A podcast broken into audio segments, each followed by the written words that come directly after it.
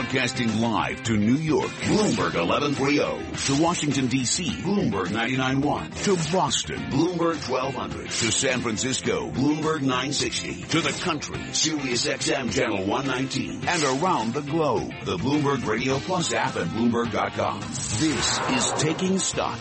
I'm Kathleen Hays along with Pimm Fox. Janet Yellen, the Fed chair, wraps up two days of testimony. It is clear that the Fed chair is no longer certain that rate hike, rate hikes are inevitable this year.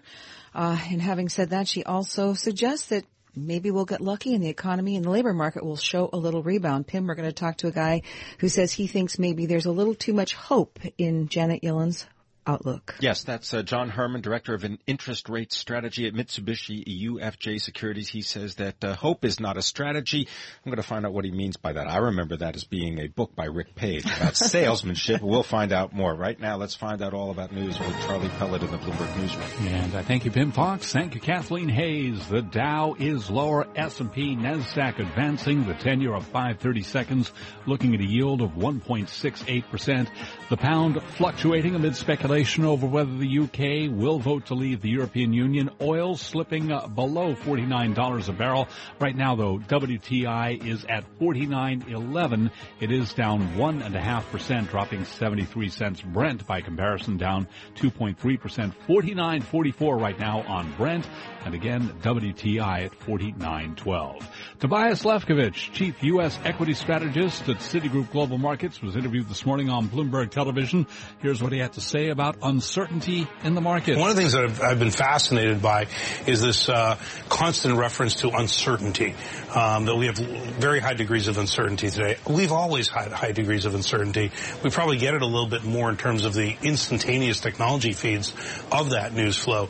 But I, I can't remember a time in my career uh, that there wasn't uncertainty. And, uh, you know, if you talk to people who grew up in the 60s and the 50s who were told to hide under their desks in case the Russians attacked um, with a nuclear uh, barrage, uh, there's always uncertainty. And again, recapping, we do have a mixed picture for stocks. The S&P up two points now at 2,091 on the S&P 500 index. That's a gain of 0.1%.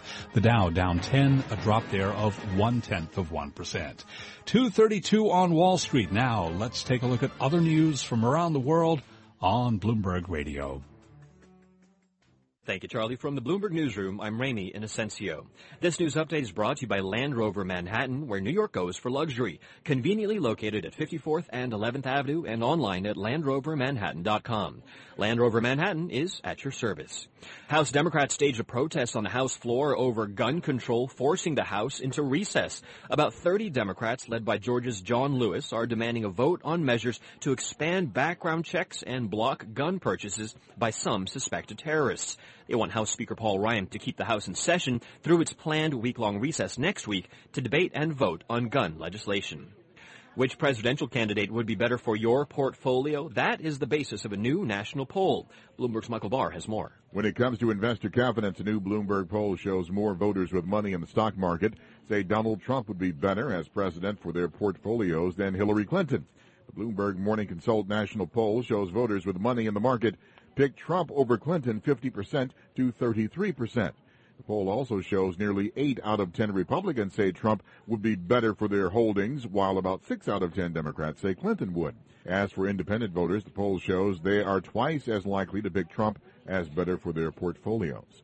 Michael Barr, Bloomberg Radio. New York's Attorney General says the Jimmy John sandwich chain has agreed to stop including non-compete agreements in hiring packets used for low-wage workers. Eric Schneiderman says such agreements, quote, bully workers into staying under threat of being sued, and companies should stop using them for minimum wage employees. Global News 24 hours a day powered by more than 2,600 journalists and analysts in more than 120 countries. From the Bloomberg Newsroom, I'm Ramy Inocencio. This is Bloomberg. Charlie. And we thank you. And again, recapping S&P 500 index higher, little change right now, up one point at 2,090. That is a gain of less than 0.1%. I'm Charlie Pellet, and that's a Bloomberg Business Flash. This is Taking Stock, the Fed in Focus on Bloomberg Radio. The Fed in focus. Our next guest says that Chair Janet Yellen's current outlook is entirely based upon hope. And he goes on to add that it is never, ever a strategy. Here to tell us more about this is John Herrmann. He is the Director of Rate Strategy at Mitsubishi UFJ Securities. John, always a pleasure. So go ahead, explain what you mean by this. Okay, Pimm. So you and you and Kathleen and I go way, way back, uh, a couple of decades at this point. So uh, let's just, uh, you know, we have to really fess up on a couple of things. One, um, you know, she all the issues. Just, just you know, a few weeks ago, four weeks ago, she was telling everyone get prepared for a rate hike, get prepared for a rate hike. But basically, the job market's lost a lot of momentum very rapidly over the last five or six months, and that totally caught them off guard.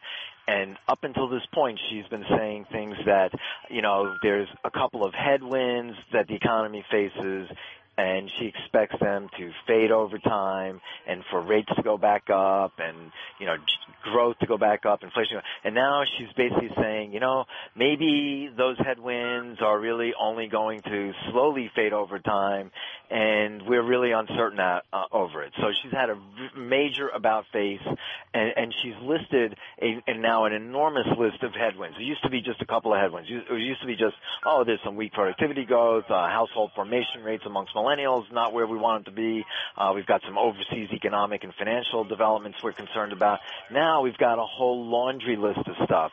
And she said today at the beginning with the House testimony, she said, you know, I don't want to send a message of pessimism on the economy. That's the exact quote from her. I don't want to say. So she doesn't want to deliver this. But the thing is, she has to. She has to tell people what is really going on so that maybe policymakers mm. can do something about it. And well, that's my issue. But go ahead. Okay, well, John, I think we got to uh, yeah, yeah. Uh, put a couple things on the table. Yeah. Uh, number one, uh, there is no conclusive evidence that we're heading into a recession. You see recession signs. People are looking for them because once the economy peaks and, you know, yields bottom and jobless claims bottom, the next move is frequently toward recession.